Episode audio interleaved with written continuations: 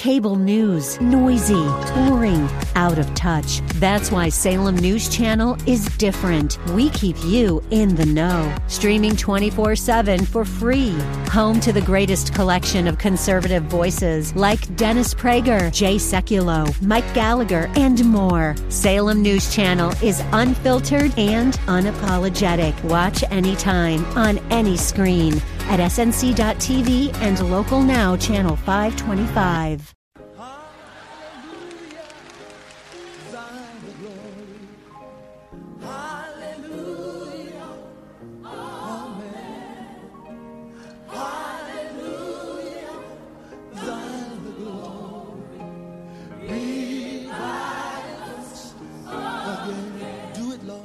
Today's special guest speaker is missionary Jackie Pullinger. Her sermon is entitled Finding the Grace to Die, Part 2. Last night I mentioned a little bit about the some of the slaves that are in the world. You know, I visited some some women in Bombay last year and we learned that the young girls come down from one of the northern provinces to Bombay, and there are about 60,000 in just a few blocks of these young girls, many of whom look old, and they sleep on three-tiered bunks. And when they have babies, as they will, the babies are put under the bottom bunk while they, the girls entertain their customers. And of course, all the girls have AIDS, and of course, all their babies have AIDS. And actually their parents know where they're going when they leave their northern province because their parents have sent them. It's what they do in Thailand too. They've sent them. So a girl takes a walk from her village to the town, and her parents know where she's going and what she's going to do in the town.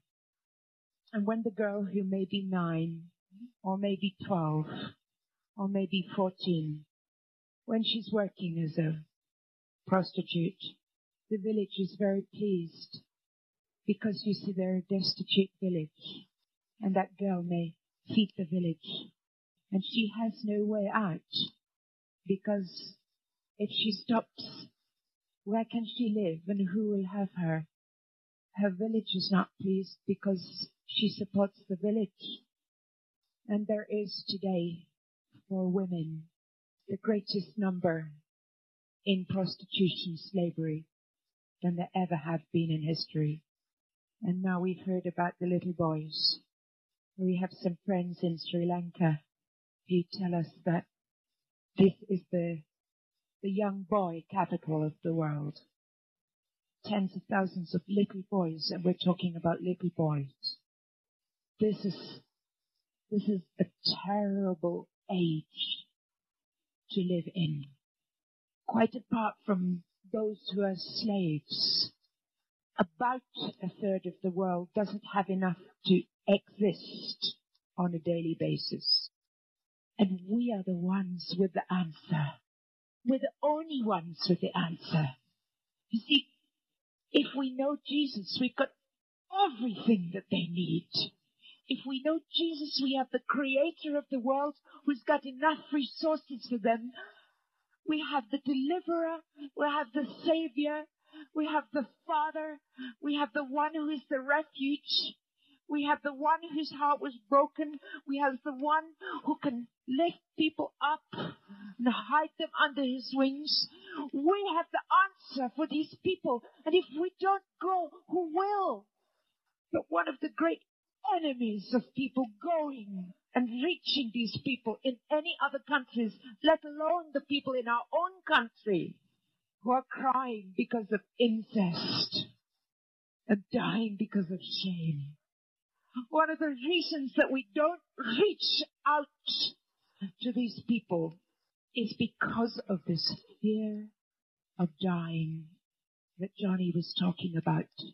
And it's a demonic lie I remember sharing about the crosses I like to do.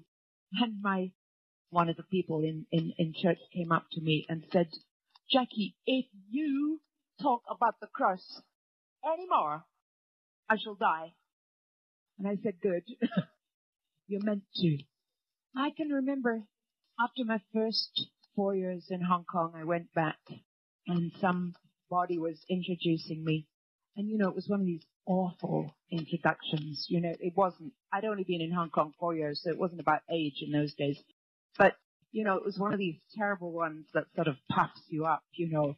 And it was all about, oh, this wonderful girl who's given up her life, you know, for, and I, it's terrible. So I, I can remember interrupting the, uh, introducer and saying, no, no, you're quite wrong. You're quite wrong. It's cost nothing. It's cost nothing. It's all been my privilege. And then a few months later, I was back in Hong Kong and I can remember walking through this street and it had been one more time that I'd had a meeting that nobody came to. That was all my early history. I was always having meetings, which I was the only one at. And, and I, I was walking through the street and I remembered what I'd said in London. And I thought, why on earth did I stand up in church and tell them it cost nothing? This is terrible. This is awful. This costs everything. I haven't seen anybody I've preached to change. I've got no result. Why did I say it cost nothing? And then I understood. Strange thing about the cross. When, when you've made the decision, it's a struggle in the heart, you see. When you've made the decision, you know it costs nothing. But before you've made the decision, you know it costs everything. And this is what Jesus struggled with. And it was a genuine agony, and it's genuine. This is nothing that we can take lightly or say quickly, oh, dying's easy. Jesus went through this the night before he died. And it was a genuine agony. And he said, Father, is there another way? Father, is there another way? Is there another way? I would rather not. Could this cup pass from me? Could I drink another cup? And when he sweated through this to the point of sweat which was like blood, he then came back and said, Yet not what I will, but what you will. And the struggle was over, but briefly. For when he went to find his disciples who did not accompany him in this struggle, he came back and he had to go through the whole thing again. That's where the struggle is. And before you've made the decision, it's a, a real struggle. And it may take time. And you know it costs everything. And when you've made the decision, you know it costs nothing. And my prayer for the church, my hope and my challenge is that we will learn to choose death voluntarily. It's not a popular teaching. Jesus says in John 10:17, "The reason my Father loves me is that I lay down my life, only to take it up again. No one takes it from me, but I lay it down of my own accord. I have authority to lay it down and authority to take it up again. This command I received from my Father." Jesus says the reason the Father loves him is that he voluntarily lays down his life. Now he's got authority to do this and authority to take it up again. And I don't know whether you read uh, books on uh, codependency. If you're remotely interested in ministering with the poor, you've probably read some. And uh, I, I want to tell you that I believe there's a great amount of truth in these books. I also believe that uh, when the church picks up this teaching in a wrong way, it makes anybody who suffers or who gives up their life or uh, who's willing to go through a hard time, it gives them a bad name because codependency now teaches that I define my boundaries. I decide what I can stand. I decide what I need. I decide how much sleep I can cope with. I know my limits and I live within these limits. And that's exactly what the Bible does not teach. You see, where this teaching is distorted is where I have decided what I need instead of understanding that my Father knows what I need and trusting that He really knows better. If I decide what I need and how much sleep I can cope with and how many days holiday I must have in order to exist. I am going to be threatened every single time my boundaries are crossed. And this is one of the great problems on the mission field these days.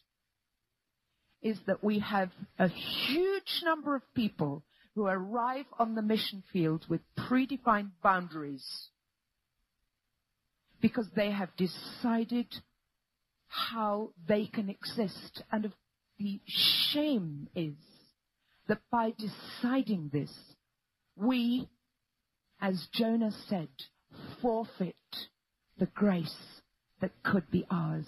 It's not a popular teaching. People were always coming up to me over the years and they were saying to me, because they saw that I looked exhausted, they saw that I looked tired. And they were always saying to me, Jackie, you must take a rest. I, I want to tell you this. If you go to people that are ministering with the poor, don't say that. There's nothing more exhausting than people who are giving you theoretical advice about holidays when you're tired. And if you are living and working with the poor, you can't walk off the job. It's the people that write about it that can. The people who live with the poor can't. Because the poor are in their hearts and in their homes. And, and we had so many visitors that came to us, mostly men. And they'd say, Jackie, are you, do you think you're supposed to be doing this as a woman? And I'd say, you do it. You stay. You love my people. You love God's people. That's all they need. Don't tell me to take a holiday. My people won't understand me taking a holiday. You see, the poor don't understand that Monday is your day off. They only understand you're not there. This is not a popular teaching. But I'm saying that if we are willing to give up our boundaries, our idea, our preconditions, we will receive everything we need from the Father. We will get more holidays than other people, or at least more Sabbath rest. Because it's what we get from Him that counts. It's not the day off we've demanded.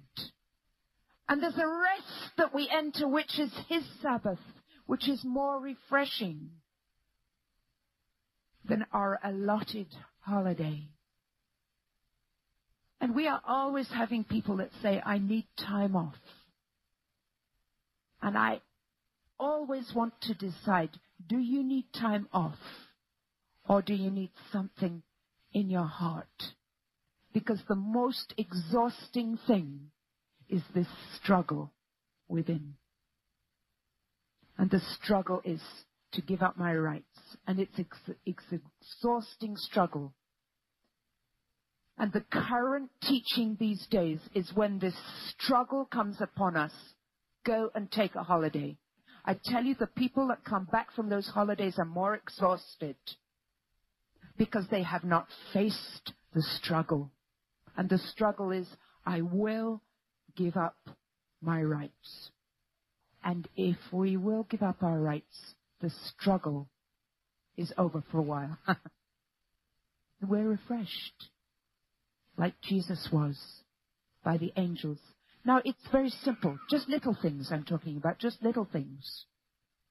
Johnny was talking about noodles for breakfast. Just little things. That's it. We have people who come and we say, if you could bear not to eat McDonald's while you're here. Because we have McDonald's, of course, in Hong Kong. We know you prefer McDonald's. I mean, who really wants noodles for breakfast? But if you could bear to stay with our people and eat their breakfast, they would understand that you love them better than that they would understand you need McDonald's for breakfast. Those are just little things, just tiny things. If we say, God, I'll work with the poor, but this is my bottom line. And some people have a bottom line. I must have a room to myself. Or some people, as long as I can have orange juice every morning, I can survive. Or some people, just as long as I can have a quiet time by myself, I can survive. You're going to have to give up this right. Or some people, as long as I can have Tuesdays off to write letters, I shall be fine. Or Wednesdays off for hair washing or whatever. We had somebody who came not long ago and she said, God, I think I can survive Hong Kong as long as you give me a good hairdresser. you know, because she got used to the Canadian one. But then she had to give that up too. All right, God. Okay, okay, I'll give up my right to a good hairdresser. Of course, she got one when she gave up her right. But that's where the struggle is. And it's understanding that God the Father knows we need rest more than we do. He invented it. He invented days off. He invented holidays. The problem is when we have planned when we must have these things, we're angry when, when the poor intrude. And if you get to work with the poor, they will intrude all the time. This man that I told you about, the one that banged his forehead on the pavement and drew blood. You know, a miracle happened to him. One day I met him and he told me this wonderful story. He said, you sometimes stopped and you told me about Jesus. And he said, one day there was a typhoon. And in the typhoon, he chose to go into a, a, a subway as a underneath the road. It was a road crossing. And he said, and it's very rainy and it's very windy and a typhoon. So he stayed down there in the belly of the earth for three days and three nights. And he called upon Jesus. And he got off heroin all by himself. Nobody prayed with him. He just called upon Jesus. And when I met him, he's still sleeping in the streets. He told me, I know Jesus now. He's still very strange. And his, his toe got all septic and it started to uh, ooze pus. And he couldn't walk. So uh, I went to see him and found him there. Then I took a couple of friends and we picked him up. And we took him to the hospital and went to visit him there. And he stayed there some time while they took off his toes. And then they needed a place for him to live and there was not a place. So the hospital put him in the street without telling me he was discharged. So we had to go find him again. And then he had nowhere to live. My place was full. I'd got, you know, about 34 people by that time. And so I looked around for somewhere where he could go. By law in Hong Kong, people with no homes are supposed to have one. But you know, it doesn't quite work like that. And you'll find this with the poor. Even if there are supposed rights, they're very often too poor to know how to receive their rights. That's why the scripture says you uphold the rights of the poor. And so what it meant for us was this. It was getting up at three o'clock in the morning to go down to where he was sleeping, to make sure that we could wake him up, to make sure that somebody could take him into the public toilet and shower him and dress him, to make sure that he was ready enough in time for us then to take him for a cup of tea and then to, to go with him on a bus to the place where you get cards to say that you exist because he didn't have one. And if you don't have one of those, you, nobody gives you a place to live. And then we, this takes several days. And then we take him to another office where people are rude. Because people are often rude to the poor. And they, this is the housing place. And we go into the housing place, the Hong Kong Housing Authority. And everybody sees me sitting there and the officers give me a cup of tea and leave him because I look important. And I say to them, you should give him the cup of tea. And when we've done this for several weeks, they give him a small money grant, but still not a place. And with the small money grant, I have to go up and down staircases, finding landlords that will take such a strange man into their home. This takes weeks. It takes months for one man. And even when we found him this place, you know, he's so strange. The people don't really like him living there and so they kick him out. And so we do it again. And then we do it again. And then we do it again. And finally, he got a proper place to live. But then he quarreled with the man that they put him to live with, and so he's out again. Well, anyway, this story with this man has gone on for some years. But he's finally somewhere now. But you see, the poor will spoil our plans. And as far as I can see by reading Mark's gospel, they spoiled Jesus' plans. You see, if you read Mark's gospel, you'll see that Jesus planned days off. He planned times with the Father, times of refreshing. And sometimes he went up mountains and they found him. And he didn't say, this is my time with the Father, I'm not coming. He said, I will come. And you read that he missed meals. He missed sleep. And so he said to his, his disciples, well, we'll go across the other side of the lake and we'll, we'll have a rest. And when he got to the other side, I have no idea how they knew. But the telephone system must have been wonderful because by the time he got to the other side of the lake, there were the crowds and he ministered to them. This is amazing. Now, he must have had his rest at another time. And I'm, when I'm saying that we should give up our rights, I'm not saying that we will then miss out on what we need. The key to this is understanding that we have a Father who is more concerned about what we need than we are and more accurate. Because we think we know what we need. And He made us So he knows what we need and he has promised to supply all our needs in Christ Jesus. And not only ours, but enough to give away. And so we see that Jesus on other times was asleep in the middle of a storm. He got his rest. And for some extraordinary reason, he was confident enough in his Father to sleep in the middle of a storm.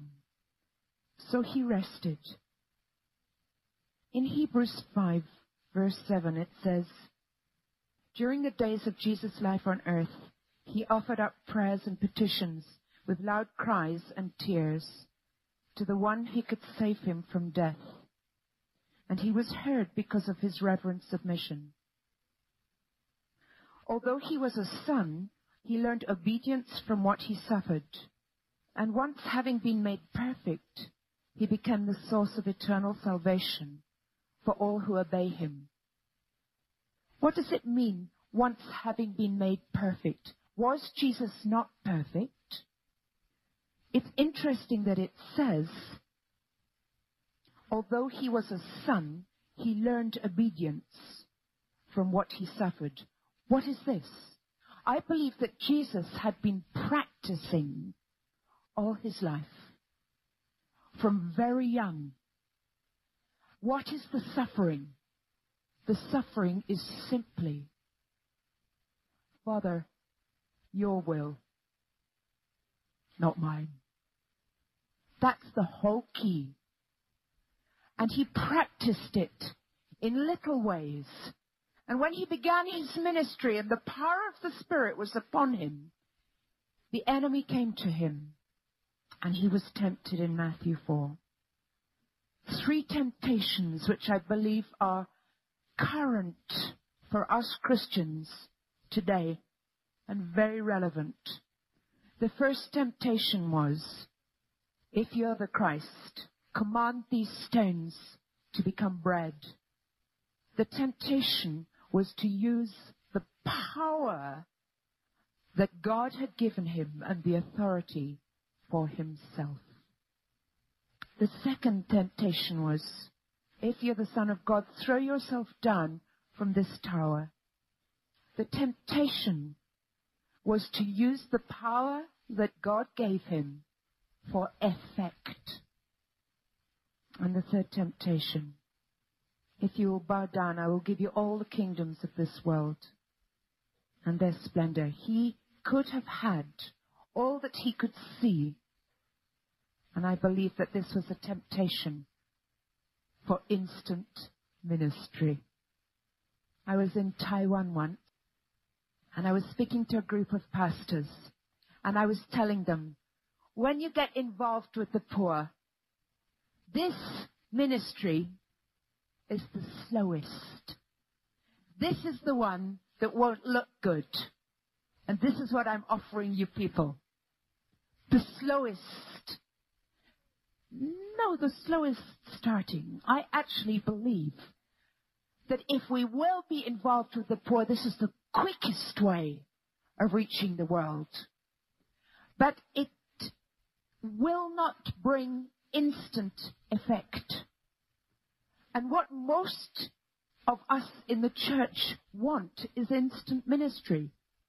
If I can receive the power of the Holy Spirit, I can instantly do things.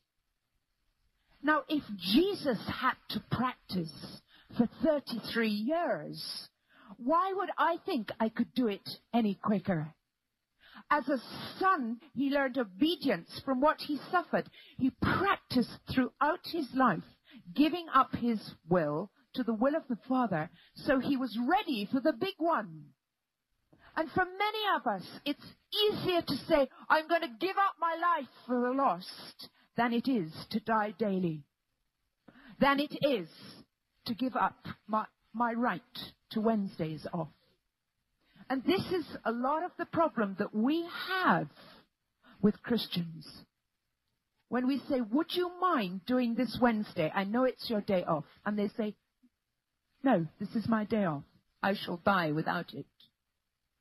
And when you've got people who are dying because there's nobody to look after them on Wednesday, They don't understand that this is the Christian's day off. And I will say, give up your day off. Because in giving up your Wednesday, you'll get many more Sabbaths. You won't lose out. And the disciples were always coming to Jesus and saying, don't go to Jerusalem, you'll die.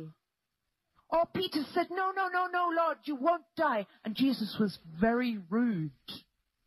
It's not a popular thing to say, give up your days off these days. Everything that we're taught is the opposite. Look after yourself. Know your boundaries. And when Peter said to Jesus, no, you'll not die, Jesus said, get behind me, Satan. For he knew that the purpose of him coming was to die. And when he was going towards Jerusalem, in Luke 13:32, they said, "Don't go there because Herod's planning to kill you." And he said, "Go and tell that fox, I will drive out demons and heal people today and tomorrow, and on the third day I will reach my goal. In any case, I must keep going today and tomorrow, for no prophet can die outside Jerusalem." They told him not to go. And I'm always having people saying to me, Jackie, you'll burn out if you go on like this. You see, it's really exhausting keeping your limit. That is what is tiring. That's what makes people burn out. When we are doing the will of God with His fuel, we can't burn out but we may be exhausted. And there's nothing wrong with being exhausted. Jesus was. Paul was. Paul was shipwrecked. Paul was flogged. Paul was imprisoned. There's nothing wrong with it. In fact, this is Jesus' promise. It's his promise. In fact, everyone who wants to live a godly life in Christ, Jesus will be persecuted. If we haven't come into persecution, maybe we're not living a godly life. This is a normal part of the gospel. You'll be handed over to be persecuted and put to death. You'll be hated by all nations because of me. This is a great blessing from Jesus. He said, if they did that to me, why would they not do that to you? This is part of it. And this is why the gospel in China is so effective. I met this man once. And he's nearly blind. And he told people about Jesus and he was told not to. So they put him in prison. And they put him in a dark place. And it was like a pigsty. No light. For a couple of years which is why he's now nearly blind. And he had to uh, live and eat off the floor that he also used for his toilet. When I looked at him, he was smiling and he was shining. And he said, they made a mistake. He said, they won't do that again to me. They really regret it because he taught with Jesus in his prison cell. And although it was dark, he was light. And when he came out of prison, he walked through a village. And before he even opened his mouth to tell people about Jesus, People came to Christ and people were healed. There was something about that man. And he said, they regret. They regret putting me in prison. They said it's had the opposite effect. There is this man. He doesn't even need to preach well. All he needs to do is stand in a village. And because the light of Christ is shining from him, and because of course he's forgiven his prison officers. I mean, that's not a hard thing for him to do. He knew that was coming before he came to Christ. His heart is so full of Christ and his eyes cannot see, but he can see. And men can see Jesus in him. And whole villages turned to Christ. A young girl I knew, I used to visit her every day and every week in China. She was arrested the year before last and they gave her a sheet of toilet paper every day. And she was, she didn't know how long she was going to be in prison. And so she thought, in case I forget the scriptures, I'll write out all the scriptures I know. So instead of using the toilet paper, she, she wrote, wrote very tiny on her piece of toilet paper all the scriptures she could think of. And she did this for three months. And then they released her. And she would walk into a Christian gathering. She would open her mouth, and out of her mouth would come all these scriptures. That's all happened. Out of her mouth came scriptures. And people turned to the Lord, and people were healed. Villages and village leaders and village communist leaders turned to Christ because scriptures were pouring from her mouth. That's all she did. Just a weak little teenager who used her toilet paper for Christ. Nothing else she has to boast of except the Christ, the cross of our Lord Jesus Christ. And she knows the power of his resurrection because she shared the fellowship of his suffering becoming like him in death. There is no power without weakness. And many of us in the church these days want it a quicker way. And I can remember one of these many people that used to visit us. And you know, for our first 15 years, we always looked awful. We were tired. People had run away. All the miracles that had happened looked as if they'd got spoilt. Until I began to understand something. We don't see the result of the gospel stories, do we? They just end. It says the man was healed, or it says the man saw, or it says the woman's back was straightened. We don't know what happened the next day. We don't know. They just finish there. It's us that want to complete the story. But I tell you, with the poor, it looks the opposite most of the time. I saw people come to Christ, this great miracle, and I thought, good, now all I have to do is to walk into drug dens, put my hands on people, and they'll all be changed, you know. Now I've got the secret. We pray in tongues and say in the name of Jesus, walk into drug dens and everybody's miraculously delivered. And sometimes it almost looks like that. And the first man that it happened to came a couple of weeks later and he said to me, Jackie, I was in the opium den last night and somebody offered me free opium and I really wanted to, to take it. And I thought, what are you doing in an opium den? You've just come to Christ. And he said, I prayed for strength not to take opium. And I knelt down on the platform and I sang them a very appropriate song for an opium den, which is Give Me Oil in My Lamp. And then he said, praise God. And I said, no, this is not praise God at all. This is very foolish. You can't go into opium dens and pray for strength not to take opium. You're, you're a new person in Christ. You shouldn't be in an opium den. And he said, I live there.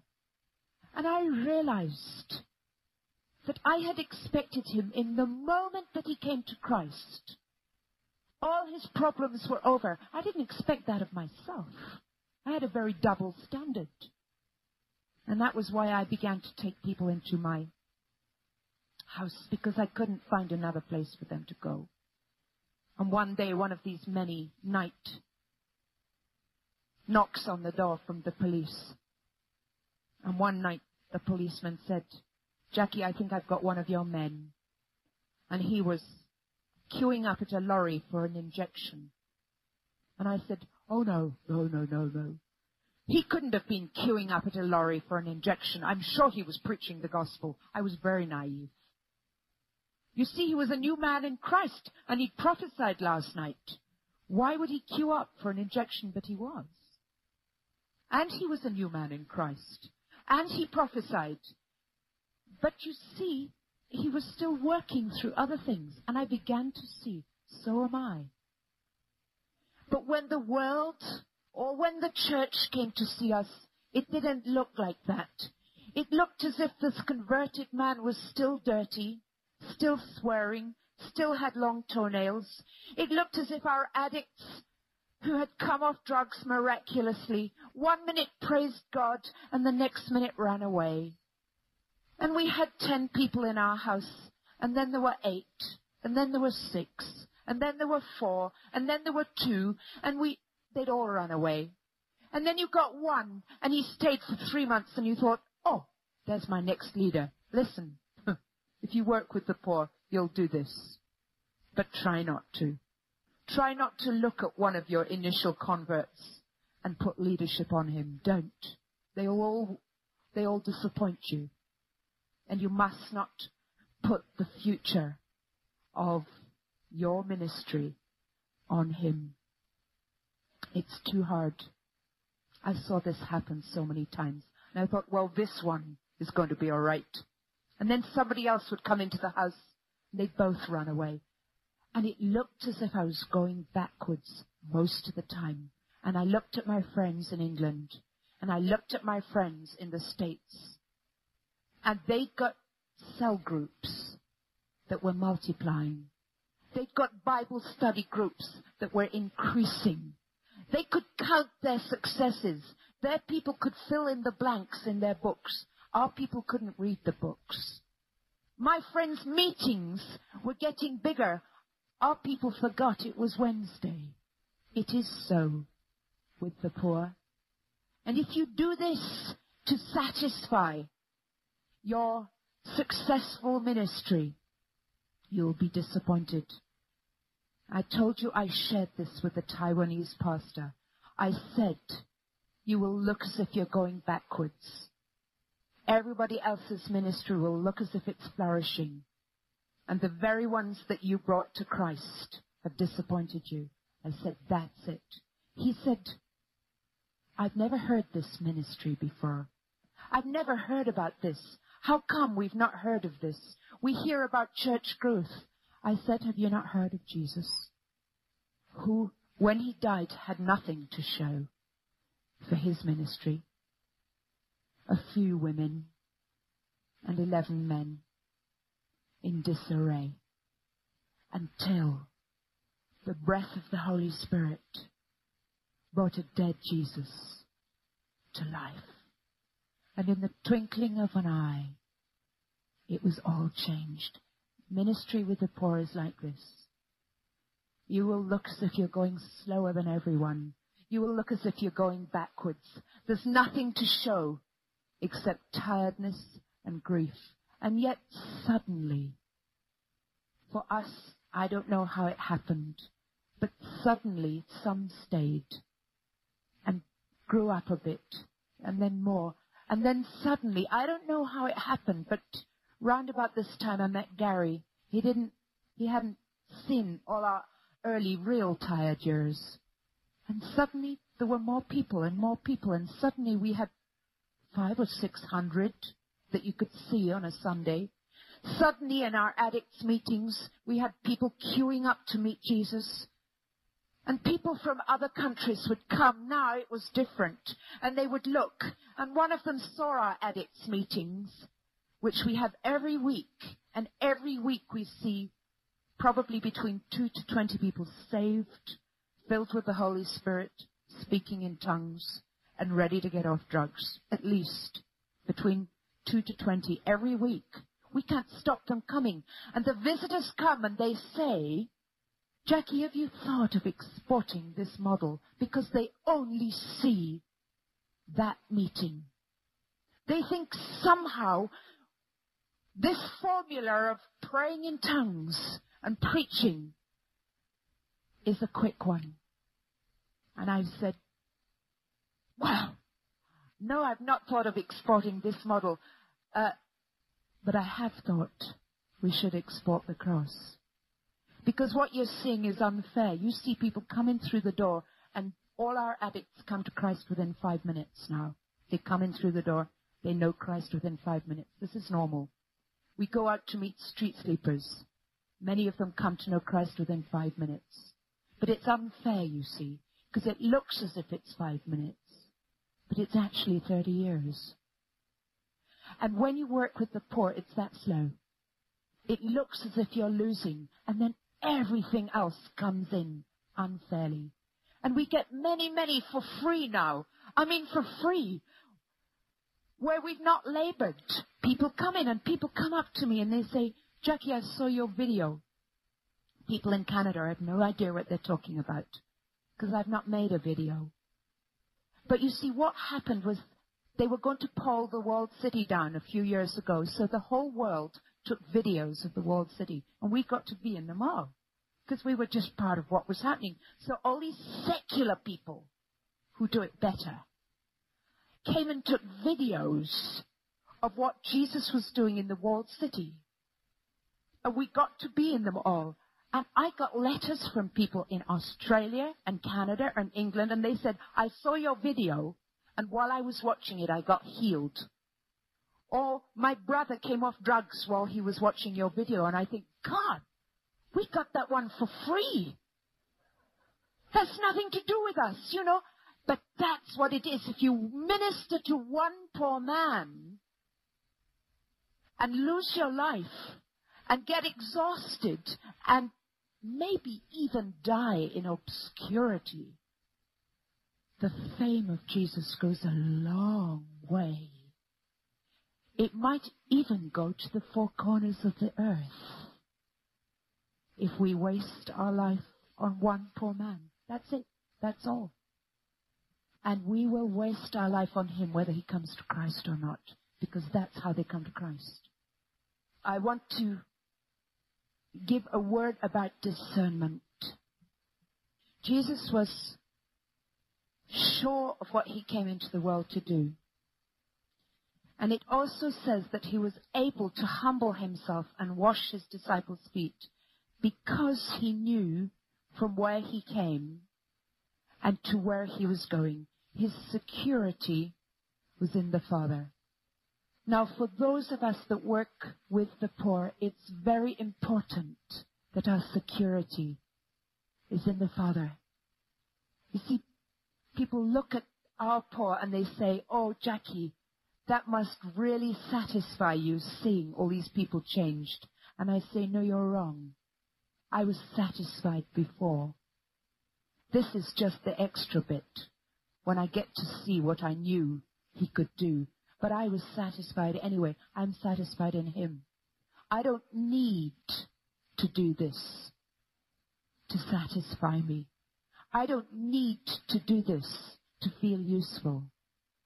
My satisfaction is in knowing him and being loved by him. That's it. That's it.